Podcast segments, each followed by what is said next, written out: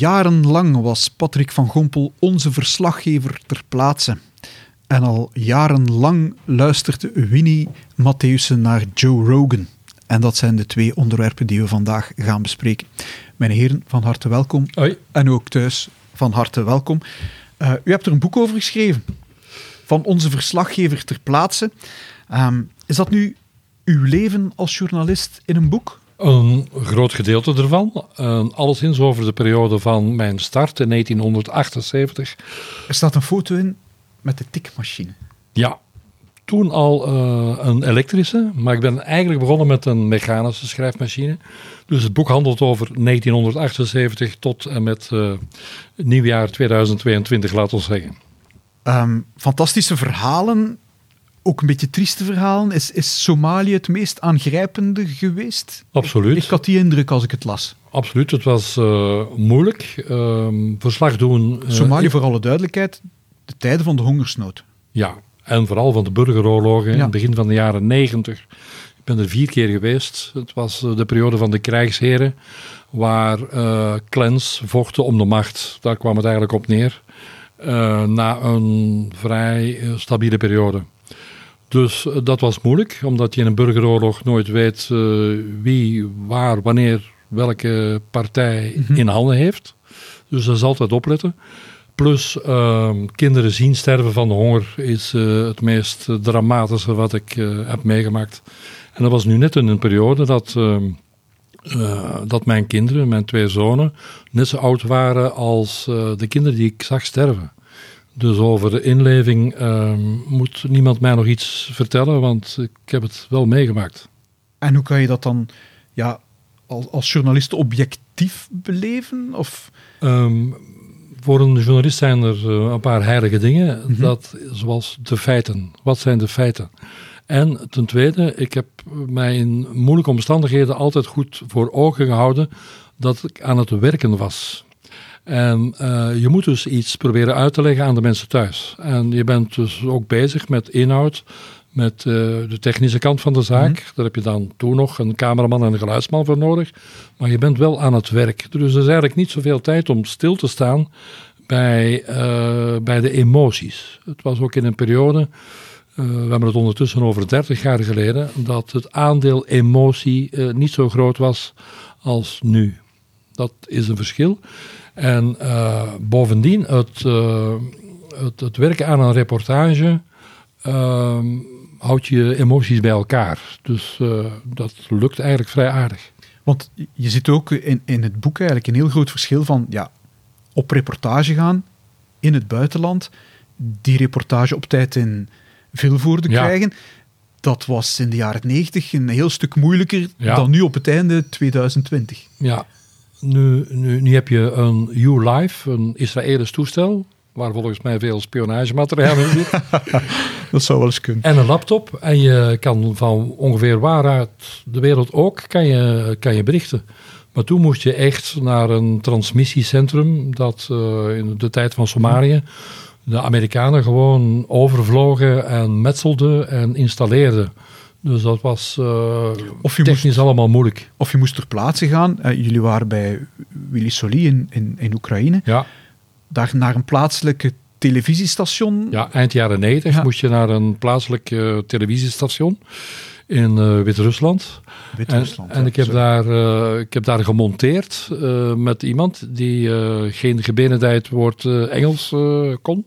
En ik heb daar gemonteerd met drie woorden: vooruit, achteruit en stop. En dat was het, maar voor de rest was er geen, geen conversatie mogelijk. Ja.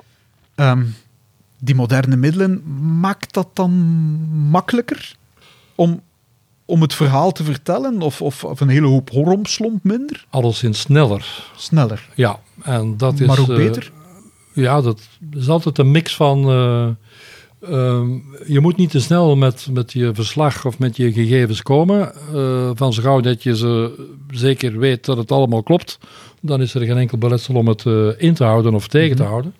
Mm, ik kom nog van in een tijd dat je nieuws kon bijhouden tot uh, het uitzenduur of zoiets. Mm -hmm. Die tijden zijn eigenlijk voorbij. Het, het moment van een, een, primeur brengen nu, is eigenlijk allemaal georganiseerd bij DPG en ook bij de VRT of bij het Mediahuis. Hebben ze allemaal verschillende soorten kanalen. Dat wordt allemaal goed afgesproken. Dus uh, die tijden zijn voorbij. Uh, beter. ik denk dat mensen nu sneller zijn geïnformeerd. En ik denk dat de consument, de nieuwskijker, daar ook wel op zit te wachten. dat bewijzen trouwens de de live-uitzendingen voor allerlei evenementen, daar wordt wel veel naar gekeken. Ja, want ja, VTM is een commerciële omroep ja. die toch heel veel investeert in nieuws. Ja, gelukkig. Anders was ik er ook nooit begonnen, denk ik. ja. Ja, ja, dat vond ik heel fijn. Uh, maar maakt dat vind ook heel fijn dat je dat opmerkt. Vind ik ook maar, tof. maar is nieuws op een commerciële omroep anders dan, dan op VRT? Of een officiële omroep? Je kan discussiëren over, uh, laten we zeggen, 15% van de keuze van de onderwerpen. Mhm. Maar voor de rest lijkt het mij hetzelfde. Ik heb uh, ook op de VRT gewerkt, voor de radio weliswaar. Uh, en lang voor VTM, maar ik heb ook voor kranten gewerkt, Standaard Nieuwsblad en het Laatste Nieuws. Ik heb eigenlijk weinig essentiële verschillen gemerkt. het doel is hetzelfde, ik heb uh, in 44 jaar nergens een agenda meegemaakt. Mm. Uh, zou bij mij ook niet gepakt hebben, trouwens ook niet. Als iemand mij zou komen vertellen wat ik zou moeten vertellen, dan was er uh, ja, een klinkende ruzie uitgebroken. Dat zou niet gebeurd zijn, in geen geval. En ik moet zeggen, ik heb het ook niet meegemaakt. Want er is wel, ook vandaag in coronatijden, commentaar op wat men dan noemt de mainstream media. U Ja. komt er op het einde in uw boek ook op terug. Ja, wat, wat de mensen vroeger aan de toog in een café eh, tegen Mhm. elkaar zegden, kunnen we nu allemaal live lezen, bij wijze van spreken.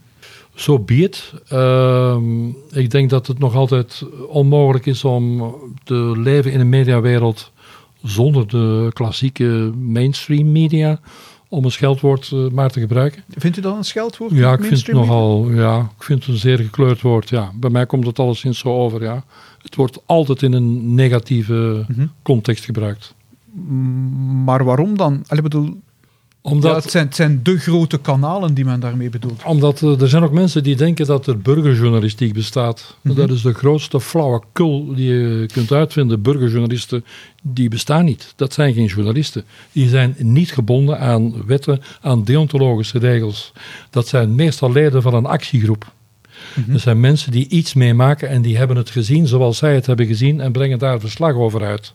Maar de kans is klein dat zij drie, vier andere bronnen van hetzelfde evenement hebben gecontacteerd. Dus burgerjournalisten is flauwekul. Maar langs de andere kant zien we die ja, burgerjournalistiek ook wel in beelden. Mensen die beelden maken van wat Ja, dat er is iets gebeurt. anders. Hè. Ja. Ja? ja, vroeger verscheen er in de krant ook een ingezonde foto Mhm. van iemand die ergens toevallig was. Ja. Eh, maar nu eh, ja, is het anders. Hè. Eh, nu worden er ook beelden gemaakt van elke ruzie op de speelplaats. Mhm. Ja, om, om onrecht aan te klagen. Ik ken scholen waar leerkrachten eigenlijk niet meer durven ingrijpen, omdat ze weten dat ze worden gefilmd. Mhm. Dus er kan onmiddellijk rechtspraak ontstaan over iets wat niemand wil. Mhm. Dus dat is, dat is een. Ja, de burgerjournalistiek. Niet bij Van Gompel. Nee, en nogthans ja, ontstaan er veel nieuwe media. Ja, Ehm, online ook. ja, absoluut. U, u spreekt er ook over in uw boek. Ja. Eh, is dat een vooruitgang? Of vindt u dat dan weer Het is, het is misschien een aanvulling. Het is misschien een aanvulling. Maar als je erover nadenkt, meestal zit daar een, een doel achter. Mhm. Een, een agenda. Het komt niet zomaar ergens van iemand met een nobel voornemen om de mensen te informeren. Het komt meestal met een, vanuit een groep met een achterliggende gedachte. Dat is net het debat, waar, net wat men ook de mainstream media verwijt. Dat, dat er toch Ja, een bepaalde gedachte achter zit. Ja, maar niemand kan mij dat dan uitleggen wat dat dan precies is. Mhm. Welke, welk, welke agenda zou ik hebben gehad bij VTM? Vertel het mij. De vraag is, is er een agenda van, van VTM, van DPG? Ik ken die niet. Tenzij het beschermen van de democratie. Desnoods. Wat een nobel doel is. Wat eigenlijk de taak van een journalist zou moeten zijn. Ja, denk ik. Ja. Dus u bent, al ja, het- voor alle We wijken duidelijkheid. nu al af. Ja, het boek gaat niet over corona, Nee, nee, nee. Ehm, nee. Ik ken daar maar- bijzonder weinig van trouwens. maar de, de kritiek die er is op de corona-berichtgeving deelt u niet. Welke kritiek? Wel, dat die te eenzijdig zou zijn. Wat is het te eenzijdig? Dat men te eenzijdige stemmen aan bod laat. Wat, wat? Of zou aan Vertel bod mij, laten. wat, wat is het te eenzijdig? Maar de, de, de stemmen die in de media aan bod komen als het Ja, gaat noem eens over... iets concreet. Wie, wie heeft wat, wat, wanneer? Maar ja, dat, dat is natuurlijk net. Hè. Ik, bedoel, fijn, ik, ik wil met u het debat niet aangaan, maar dat men eigenlijk eh, altijd dezelfde stemmen aan bod laat en geen tegenstemmen aan bod laat die iets anders vertellen dan zeg maar het officieel narratief. Altijd dezelfde stemmen. Tientallen specialisten hebben van alles gezegd daarover. Eh, Ik ben zelf eh, mensen in Nederland gaan interviewen om eens een andere stem te hebben. Eh, ja, vertel mij wat er aan schort. Kiev, Ja, u bent er geweest. ja U hebt daar uw leven geriskeerd, meneer Van Gomp. Eh, ook daar helaas. Ja. Zonder het te weten misschien, maar u hebt er echt... Het is ook een beklijvend stuk in uw boek. Eh, de, de opstand in Maidan, u was er. Ja, U hebt de doden zien vallen. ja. U hebt daar verslag van gebracht. En u had even goed... eh, Ja, ik, ik heb daar toch aan kansberekening gedaan. Ik stond op de tiende verdieping verslag uit te brengen over die bewuste dag in februari 2014. En eh, ik had de, de scherpschutters op de daken tegenover mij aan de achterkant, de zijkant van het hotel. Ik had die, ik had die wel gezien. een, een hotel met zicht op het plein Met waar het allemaal gebeurt. Op, niet op het plein, maar op de zijkant, Ja. waar het toen zich allemaal afspeelde. In een zijstraat van Maidan was het eigenlijk. En ik had, ehm, ik had onmiddellijk gedacht, ik ga twee dingen doen. Eh, ik, ik ging ervan uit dat de scherpschutters dat die, eh, zich niet met mij gingen bezighouden. Wat een, een terechte inschatting was. Blijkt nu, Achteraf. nog altijd, Gelukkig. achteraf. Ja. En twee, ik ga de deur van eh, mijn hotelkamer openzetten. Stel dat er rebellen in het hotel rondlopen en die zijn op zoek naar scherpschutters, die altijd aan de buitenkant van een hotel staan of van een gebouw. ik ga de deur openzetten. Dus die gaan al onmiddellijk vermoeden, als de deur open staat, dat dan zit daar iemand die niks te verbergen heeft. En die twee inschattingen die zijn perfect eh, uitgekomen. Omdat er een gewapende man is binnengekomen, dat was eigenlijk een zeer grappig zicht. Met een helm op, een, een keurig eh, vest en een revolver. En ja, die kwam, die kwam kijken, die kwam scherpzoeters zoeken. En ik heb toen onmiddellijk gezegd van eh, press, press, press. En die zag ook al het materiaal staan. En die had dan ook wel begrepen dat wij journalisten waren en dat wij niet gewapend waren en zo. Maar was dat een van de weinige keer dat u de doden voor uw ogen zag vallen? Eh, ik, het is de enige keer geweest dat ik echt, eh, dat was eigenlijk, Want zo beschrijft u het, hè? het, het, het was ook zo. Omdat het gewoon waanzin was. Aan de rechterkant stond de, de, de Oekraïnse politie en aan de linkerkant de rebellen. En die rebellen die liepen met eh, houten schilden, met, eh, met, met skihelmen, liepen die gewoon in de armen van de politie en die schoten. Dus je zag iemand vertrekken en je wist, die is 30 seconden later dood. En ik stond daarop te kijken, zoals een, een voetbalverslaggever. En ik, ik heb nooit begrepen hoe eh, de, de liefde voor de vrijheid van het leven kan immens zijn. Maar ik heb nooit begrepen dat je willens, nillens eh, de dood tegemoet loopt. Maar hoe- en, en hoe breng je daar dan verslag van uit? Door te vertellen wat je, wat je ziet en het eh, context te geven. En ook wat ik nu eh, vertel, daar ook bij te vertellen. Mhm. Het, het waanzinnige van een revolutie. Want die week, ja, ik, ik was er de hele week en in die week is het allemaal net gebeurd. Dus eh, ik, heb daar alles gezien tot eh, de inname van het parlement en het verjagen van een dictator en, en zo. Dus ja, dat was eh, vertellen wat er gebeurt. eh, ja, de, de beelden eigenlijk begeleiden en ervoor zorgen dat de mensen het thuis goed begrijpen. En van waar het komt en wat het zal worden en ja, dat soort dingen.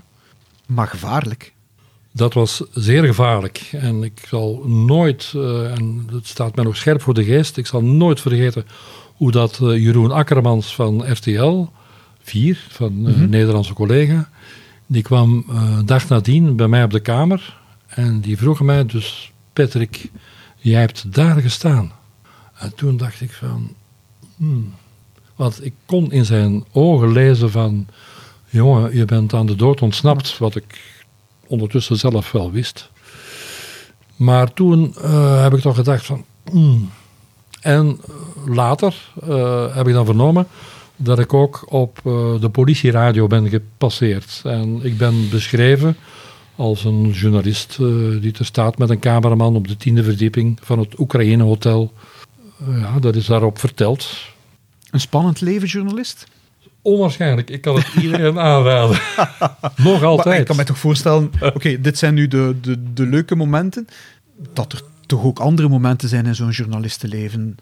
Dat je uh, kleine berichtjes moet zitten maken ja, in de natuurlijk. redactie. kleine berichten maken en zo is... Uh, het gevaar is groot als je de grote avonturen meemaakt, dat hm. het, uh, het kleiner werk, zo gezegd, dat dat te min wordt. Dat gevaar is zeer groot. Maar dat is vrij simpel opgelost. ik heb altijd gedacht van, stel je nu voor, terwijl ik hier die shit sta te maken, als je dat dan al shit mag noemen, mm dan dacht ik altijd van, stel je nu voor dat je in een fabriek staat. Mm -hmm. Zou het plezanter zijn? Voor mij niet. Dus dan ben je eigenlijk al snel verlost van, uh, van het minderwaardigheidsgevoel. En, en u bent nu met pensioen? 65, ja. Proficiat of? Dankjewel. En ja. eindigt uw journalistieke loopbaan hier dan? Nee, ik heb, ik heb bijna 44 jaar in de journalistiek gezeten. En ik ga nog uh, een tijd door. Dus ik, heb, uh, ik ben nu met uh, uitgeverijen aan het praten om nog een paar boeken te maken. En zijn dat dan ja, Waarover later meer. Ah, ik ging net vragen, waar, ja. waarover dan? Want u, u, heeft wel een aantal passies. U heeft natuurlijk hier ja. uw job als journalist gedaan, maar ook bijvoorbeeld strips. U bent al heel lang actief in, in de stripwereld. Uh, ik ben eigenlijk bezig met mijn plannen te ordenen in tijd. Ik, zou, okay. moet, ik moet nu uitvissen, en dat is voor 85% rond, wat ik eerst ga doen. Want ik moet en zal ook nog een toneelstuk over euthanasie maken. Oké. Okay beetje het verhaal van mijn moeder. Maar dat is eigenlijk zo de kapstok. Mm -hmm. ja. U had het daarnet over burgerjournalistiek. Ja. Uh, zegt de naam Joe Rogan u iets? Sinds kort, moet ik, uh, moet ik ja, heel eerlijk zeggen. Sinds kort. Um, ik uh, volg u daarin. Ik, ik had er ook nog nooit van gehoord. Ik ken, ik ken Neil Young al langer. en Johnny Mitchell ken ik ook al langer okay. dan, uh, dan Joe. Ja, Bini, je zit erbij. Ik, ik, moet eerlijk toegeven, jij bent de eerste die me ooit over Joe Rogan heeft gesproken. En ik dacht, Joe wie? Wel, ja, Joe Rogan is uh, uh, de grootste podcaster aller tijden. Uh, die man is eigenlijk eind 2009 begonnen samen met een vriend. eind 2009 al? 24 december 2009, om okay. juist te zijn. Eigenlijk gewoonweg, ze hadden gezien dat je zoiets kon doen als, als soortement van livestreaming te doen, podcast. en ze zijn gewoon begonnen met tegen elkaar, wat zij dan noemen, te bullshitten. En, en mannen en, praten en onder elkaar te vertellen. deze dat dan? Uh, ja, dat werd verspreid via internet. Welk platform dat juist nu was, dat weet ik niet. Ik was er toen ook nog niet mee bezig. Mm -hmm. uh, ik ben zelf... Opgenomen radio. Uh, nee, dat was echt een podcast uh, naar, het, naar het, het voorbeeld van, van Adam Curry. Die is er eigenlijk mee begonnen. Uh, en, en Tom Green, als je die kent, dat is een Canadees die ook met, met, op MTV bezig was. De toenmalige jongerencultuur. maar die, die mensen zijn... Joe Rogan heeft daar vrij snel een groot bereik mee gehaald. en dat is allemaal organisch gegroeid die man heeft ook nooit journalistieke ambities gehad. Uh, maar, maar, hij is dan later op YouTube terechtgekomen? Ja, op een bepaald moment was het namelijk de, de logische stap om, om -hmm. uw... Uh, dus ook uw, op beeld? Ja, ja dus dan, dan komt er ook uh, camera bij. Maar dat was in het begin al. Hè. -hmm. maar, maar uw podcast natuurlijk over het algemeen. In het begin was dat, was dat zuiver audio. Maar waarover gaat dat dan, die podcast? Heeft dat dan een, een, een, een bepaalde richting? Nee. Of, nee, Wel, het, het, gaat alle richtingen uit, met andere woorden. Er zijn een aantal uh, rode draden in, in uh, de podcast van Joe Rogan. De meeste, uh, de meest voor de hand liggende zijn alles wat met MMA en martial arts te maken heeft. hij is ook bijzonder gepassioneerd. Wacht, wacht, wacht. MMA en martial arts? Mixed martial arts is MMA, dat staat daarvoor. Dat is eigenlijk een, een, een combinatie gevechtsport. Wel, kunstvorm is een, een dat zou ik het niet noemen. Dat zijn gewoon uh, de, de mensen die in de zogenaamde octagon tegen elkaar opnemen. En uh, die vertrekken vanuit verschillende uh, krijgskunsten. Dus Vecht, daar, vechtsport eigenlijk? Dat is gevechtsport, ja. Ah, dus okay. boxing, kickboxing, taekwondo, jiu-jitsu. Ah, dat okay. allemaal. Ja. en en dat, dat, dat is iets wat bijzonder populair is in de Verenigde Staten, maar ook in Europa. En Joe Rogan is zelf iemand die een zeer talentvol taekwondo-beoefenaar was. nadien bij de Grace Brothers ook mm Brazilian Jiu-Jitsu heeft gedaan. Maar eigenlijk al vrij snel in dat wereldje van die mixed martial arts bij de UFC uh, commentator is geworden en ook interviews afnam. Ik kan me niet voorstellen dat Neil Young daar problemen mee heeft. Ik denk dat Neil Young uh, op zich meer problemen heeft met Spotify en met zichzelf dan met Joe Rogan. Joe Rogan is voor Neil Young volgens mij gewoon een aanleiding om zichzelf terug in de aandacht te brengen. Uh, zou Neil Young problemen hebben met zichzelf? Wel, uh, waarom heeft hij problemen met zichzelf? Naar het schijnt is Neil Young niet de gemakkelijkste mens ter wereld.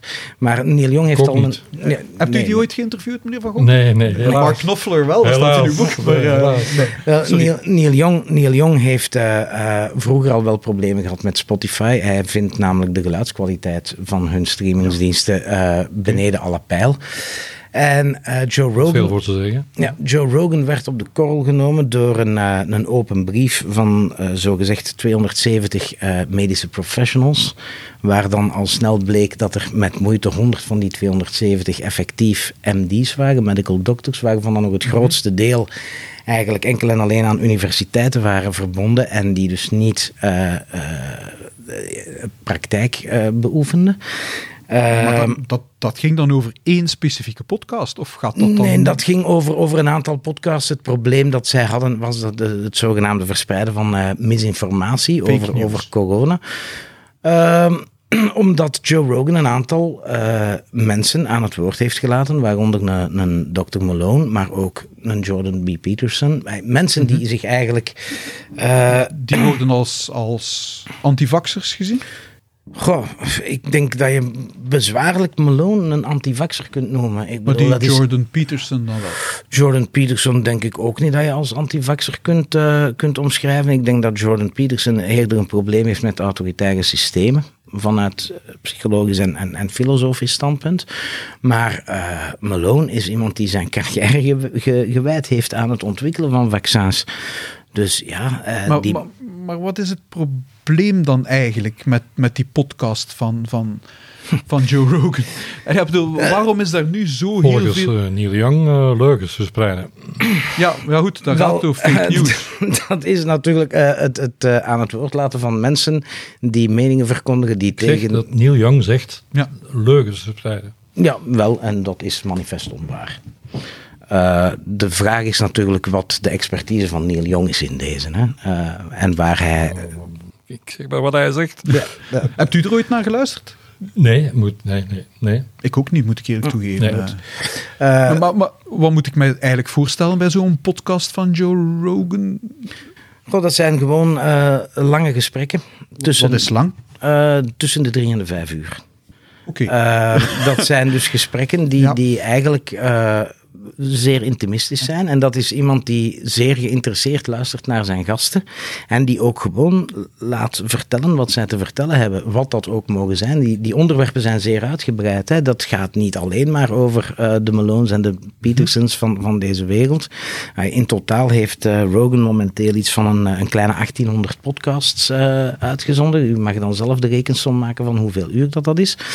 Uh, dat gaat over de meest diverse onderwerpen. En, uh, maar hoeveel volk luistert daar dan naar, naar podcasts van drie tot vijf uur? Uh, momenteel gaat dat over een gemiddeld 11 miljoen downloads per podcast. Dus dat gaat over heel veel. En daar, denk ik, zit ook een beetje het probleem.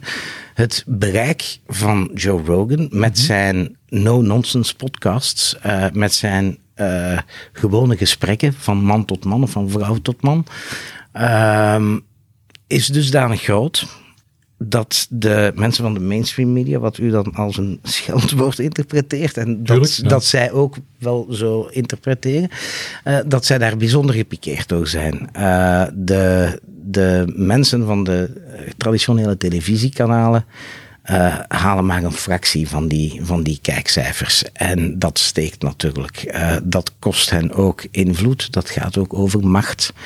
Je ziet dat eh, de, de mensen die bijvoorbeeld het initiatief hebben genomen van die een open brief. Eentje daarvan is een PhD, die ook een zogenaamde pundit is op CNN. Ehm, ja, dat heeft natuurlijk wel iets te maken met het feit dat haar nieuwskanaal eh, de, de, de concurrentie met mensen zoals Rogan niet echt weet te appreciëren. Eh, je ziet dan ook dat er, dat ja, er hits, u, vertelt, is dat- is dat- u vertelt is dat een heel nu- lang verhaal, maar Is, het gaat dat erover... concurrentie? Zoiets, zoiets zoals als, als, als een, iemand die een podcast maakt. Ik zou niet weten waarom. Nee, het is een vraag. Nee. Ik zie, Want- ik wat- zie dat wat- niet als een concurrentie. Want, Ik, want eh, is het een journalist? Je kan, je als vraag. burger, je kan als burger maar blij zijn dat er aanvullende informatie komt. Maar Mhm. je vertelt een heel romantisch verhaal, maar het gaat erover, eh, verspreidt die man eh, altijd leugens, of veel leugens, wetens, nillens, wetens, of hoe heet dat ook weer? Willens Nillens. Willens, nillens. Ja, nee. Hè, vertelt hij constant leugens, daarover gaat het. Hij mag uiteraard iedereen aan het woord laten, het maakt niet uit. En iedereen mag altijd zeggen wat hij ongeveer wil. Mhm. Of, ongeveer zeggen zo. Hè? Want een aantal dingen zijn wel verboden natuurlijk, maar een Mhm. aantal dingen, eh, daar gaan we niet mee lachen.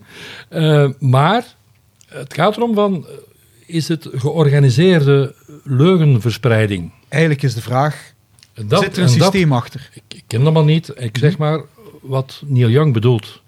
Hè? Is- Met, met, Zit er een systeem ja, achter? Zit er een systeem achter? Heeft, heeft Joe Rogan een agenda? Ja, Is, dat is de vraag. Dat is, ja, dat is bij Wel, nee, heeft Joe eh, Rogan een Joe agenda? Rogan, Joe Rogan heeft eh, volgens mij geen agenda. Waar wel een duidelijke agenda achter zit, is eh, de aanval die momenteel eh, tegen hem wordt opgezet. En die ook in golven gaat. En waar ook eh, democratische superpacks bij betrokken zijn. Die, die dus. eh, Wat zijn democratische superpacks? eh, superpacks zijn. Politieke organisaties die in de Verenigde Staten. in de Verenigde Staten in staat zijn eh, om ongebreideld en ongelimiteerd geld te verzamelen en dat ook te herverdelen naar eh, politieke eh, actoren toe. Ze mogen natuurlijk niet rechtstreeks. eh, Politieke die- middenveldorganisaties. Nee, dat gaat over, over eh, kandidaten over het algemeen. hè. Dus zij ondersteunen hen met mediacampagnes voornamelijk. Ze mogen namelijk geen rechtstreeks geld overmaken aan die kandidaten voor de campagne. Maar die verzamelen miljoenen en miljoenen. Dit gaat nu specifiek over een superpack eh Midas Touch.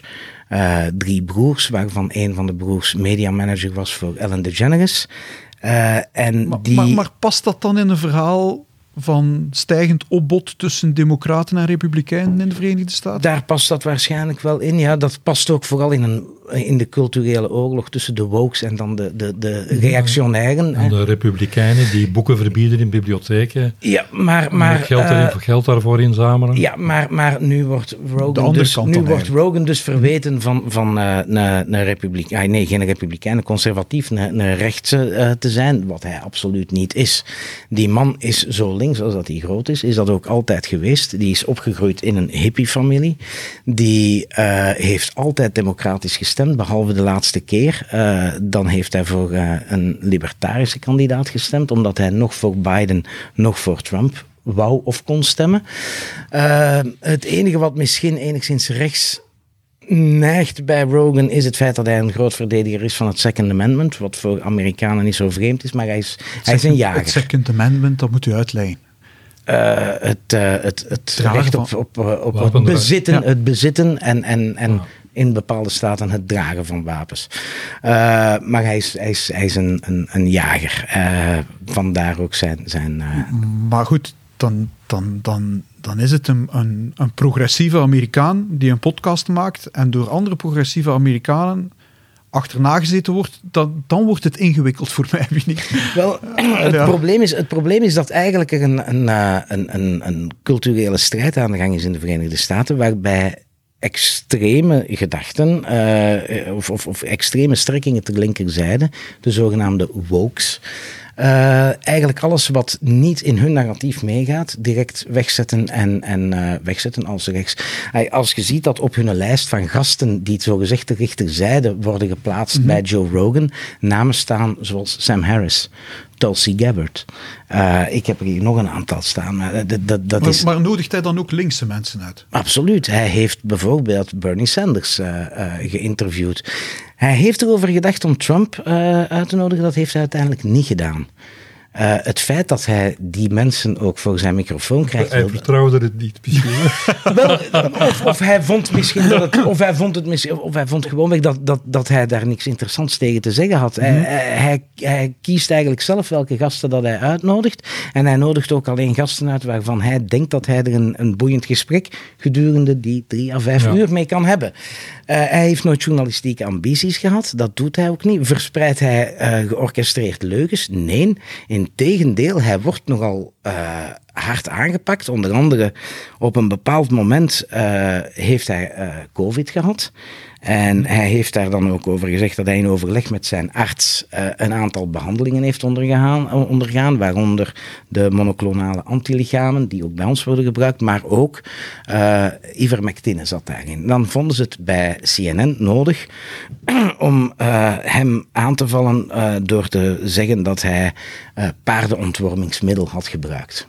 Horse paste horse dewormer, wat natuurlijk niet het geval is. Uh, hij heeft namelijk de humane vorm van, van dat medicijn genomen. Een medicijn dat overigens ook met een Nobelprijs is uh, beloond. Maar, maar, hoe... maar maar, ja. en, en om, maar aan, om maar te zeggen hoe open hij is, hij heeft Sanjay Gupta, dat is de, de medische uh, journalist van CNN, bij hem uitgenodigd. Ze hebben een podcast gedaan, ze hebben daarover gesproken, onder andere over de manier waarop CNN ermee is omgegaan. En ja, Gupta heeft gewoonweg mogen toe, moeten toegeven dat dat niet bijzonder uh, fair was wat ze daar gedaan hebben. Uh, Rogan heeft toen ook gewoon gezegd dat zij bewust Willis Nillis gelogen hebben. En dat zij heel goed wisten dat hij helemaal geen paardenontwormingsmiddel had genomen. Uh, en daar zijn ze nadien op CNN nog eens dubbel op teruggekomen, voornamelijk Brian Stelter. Uh, de man is een beetje een blauw gekookt, hè, maar goed. Uh, hij ziet er niet alleen zo uit, hij gedraagt zich ook zo.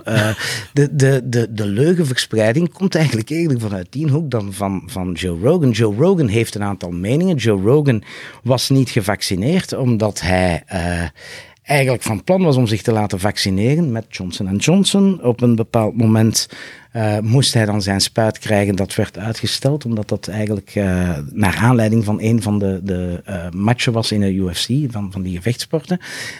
en een week of twee daarna uh, ging hij zijn spuit aan krijgen, uiteindelijk toch. Maar toen werd het ineens van de markt gehaald in de Verenigde Staten. Omdat er te veel uh, kwalijke bijwerkingen van waren. Uh, in dit geval bloedklonters en beroertes, waar ook een aantal mensen van de UFC het slachtoffer van zijn geworden.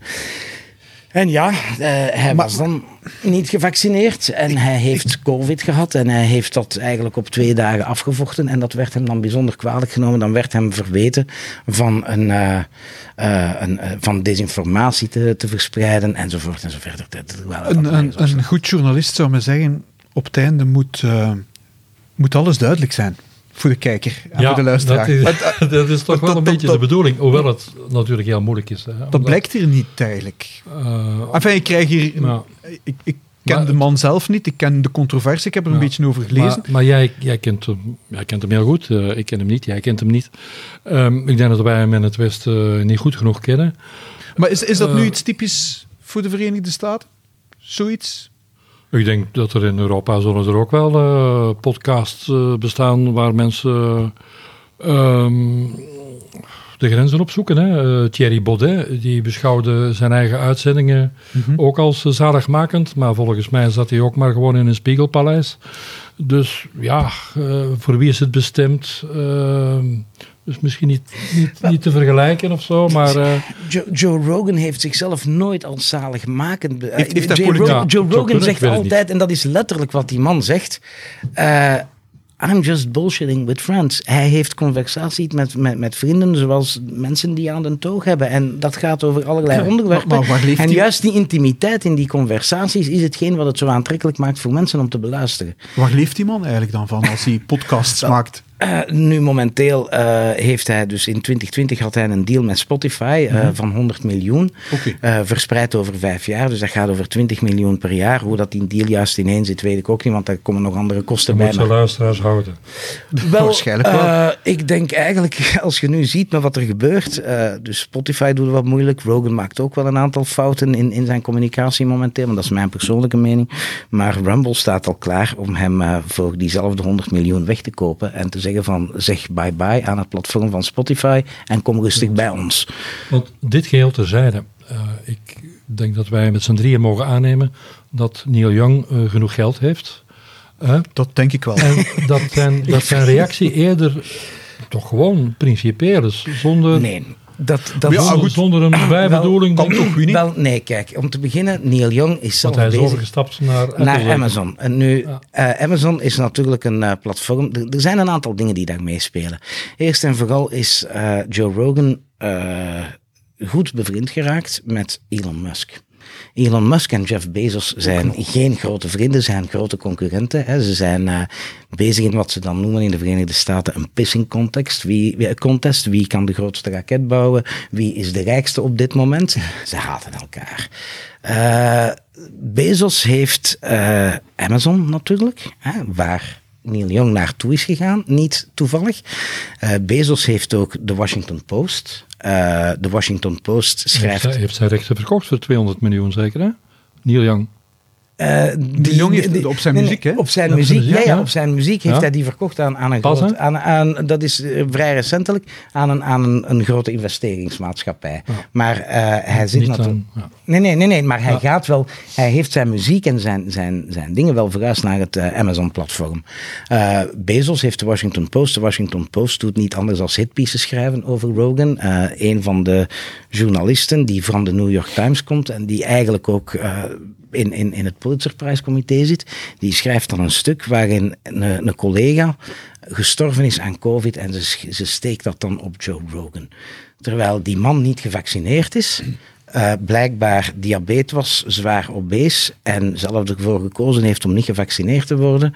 Uh, ze vindt dat de, de verderfelijke invloed van Rogan. Rogan heeft eigenlijk herhaaldelijk heel specifiek over dat soort mensen gezegd dat het beste wat zij kunnen doen is zich te laten vaccineren. Hij heeft alleen zijn twijfels bij het nut van vaccinatie bij jonge, gezonde Van waar mensen. komt die haat dan?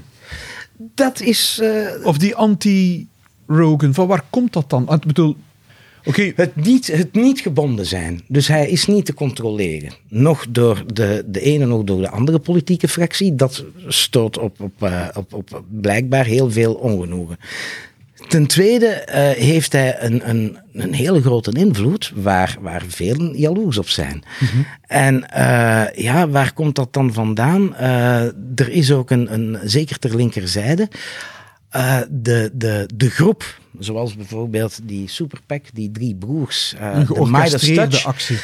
Die, die het op hun palmares kunnen schrijven dat zij erin geslaagd zijn om Joe Rogan te cancelen, geeft hen ongelooflijk veel macht. Weet je wat ik denk dat meespeelt? En dat is ook een fenomeen wat we in Europa zien. En dat is dat er, uh, dat is ook toch iets van de laatste jaren, het conflict tussen de elite en het volk. Mm-hmm. Uh, het volk uh, dat vindt dat uh, in de steek wordt gelaten, dat er niet naar hen wordt geluisterd. Ehm, de elite die dan bestaat uit verkozen parlementairen, plus een aantal zeer rijke mensen, van wie het kapitaal altijd maar groeit, wat bij heel veel mensen begint te steken natuurlijk. Ja. En ik denk dat dat ook meespeelt als achtergrond van de populariteit van zo iemand. Joe Rogan die dan gezien wordt als iemand van het volk? Ja, dat denk ik. Ja. Maar hij komt daar ook wel uit. Hè. Uh, maar goed, terwijl hij zelf ongelooflijk rijk is op dit moment. Ja, maar, maar da daar denk dat ik mag. Dat, daar denk ik dat we, ja, daar, daar denk ik dat we toch ook Die even moeten kijken naar. De, daar moeten we natuurlijk ook een beetje kijken naar de, naar de Amerikaanse context, waar uh, de American Dream er toch voor staat dat wat mm -hmm. uw afkomst ook is, je alle kansen hebt om te slagen. Hij heeft door een aantal uh, zaken en hard werken, of wat het ook mogen zijn. Hij is een stand-up comedian die succesvol is. Hij heeft uh, de Fear Factor uh, gepresenteerd. Hè. Dat was dan een succesvol spelprogramma van bedenkelijke kwaliteit, naar mijn bescheiden mening. Maar uh, dat heeft hem natuurlijk geen, geen... Geweest? Ja, ik geloof het wel. Ik, ja. ik geloof het wel, Walter ja. Groothuis, nee? Maar maakt nu niet uit. Nou, Ik ben dat, niet zo dat er sterk niet. in Ik ook die niet. programma's. Ik ook niet. Nee, maar, maar eh, de commerciële Vlaamse zender heeft, heeft, heeft dat format in ieder geval ook overgenomen. Eh, maar dat heeft er natuurlijk wel voor gezorgd dat de man op een bepaald moment beschikte over wat ze dan in Amerika noemen fuck you money. Met andere woorden, hij is financieel onafhankelijk en kan ook zijn goesting doen. En dat Dus het, het, het kan hem eigenlijk allemaal geen barst schelen. Niet zo veel, bijzonder veel, nee. Zolang hij zijn goesting kan doen. En eigenlijk heeft hij het allemaal niet nodig. Wij zijn er hier nu over bezig. Moest die controverse er niet geweest zijn, hadden wij dit gesprek niet. Nee, There's no such thing as bad publicity. klopt. Klopt helemaal. Hè. Ja, tuurlijk. Slechte reclame bestaat niet.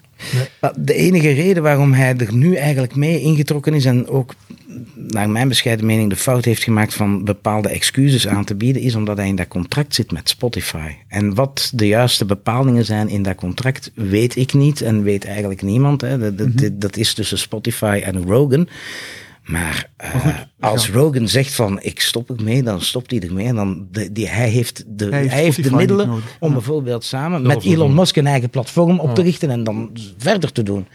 Hij is eigenlijk untouchable. Het is daarom dat het zo belangrijk is voor die grote ideologische tegenstanders, die, die echt wel in een, in een ideologische woke-kramp zitten. Als zij, deze, als zij deze scalp aan hun riem kunnen hangen, dat, is, dat geeft hen enorm veel macht. Oké. Eh, ik weet niet of ik er ga naar luisteren. Van- Drie tot van vijf onze uur. verslaggever ter Van plaatse. onze verslaggever ter plaatse. Ik, u moet weten, hij komt hier soms binnen, luisterend naar Joe Rogan, nog, nog ja, ik weet niet, met de computer of hoe doe je het? In, of met de doe dat- telefoon ik doe in de dat, hand. eh, ik doe dat op mijn, mijn eh, in, in, de de, auto? wagen. Ja. ik, ik ben, ik ben recentelijk nog naar en dan terug van, van Oostenrijk gereden. Dat zijn eh, ritten op en af van een drietal Joe Rogan podcasts. Oké, voilà. maar, maar dat is wordt gewoon... afstand uitgedrukt. Ja, in, in, in Joe Rogan podcast. Wel- Goed, mijn heren, ehm, van harte bedankt. Winnie, meneer Van Gompel. Ik eh, zeg nog eens van onze verslaggever ter plaatse, uitgegeven bij Vrijdag. Ehm, heel leuk om lezen. Ik heb het heel graag gelezen. Dat is heel fijn om te horen. Bedankt voor jullie aanwezigheid. En u thuis bedankt voor het kijken en graag tot een volgende keer.